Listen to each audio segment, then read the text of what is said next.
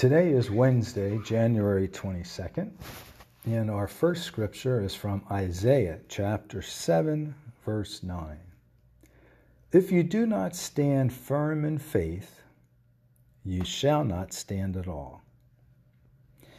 In our second lesson from 1 Timothy 6, verse 12, fight the good fight of the faith.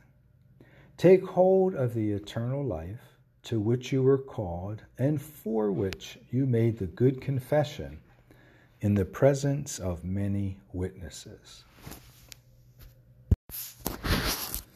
Surely all of us have had moments where our faith has been shaken. Um, as I pondered the lessons, particularly the first one today, I thought of those moments and and the reality that if I don't stand firm in faith, I shall not stand at all.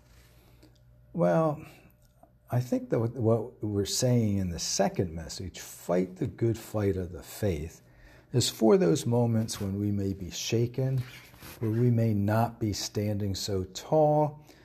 We need to fight through that and remember um, our confession and um, stand firm ultimately or get our strength from so doing.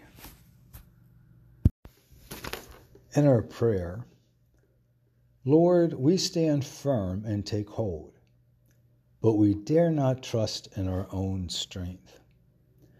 Grant us this day and every day the strength to be firm in our belief and hold on to your promise.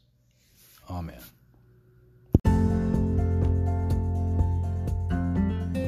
The 2020 Moravian Daily Text that you heard today is copyright 2019 IBOC Moravian Church in America and used with permission. If you want to get a copy of the Moravian Daily Text, learn more about the Moravian Church or this tradition, visit moravian.org. You're listening to MC 1457, The Lamb.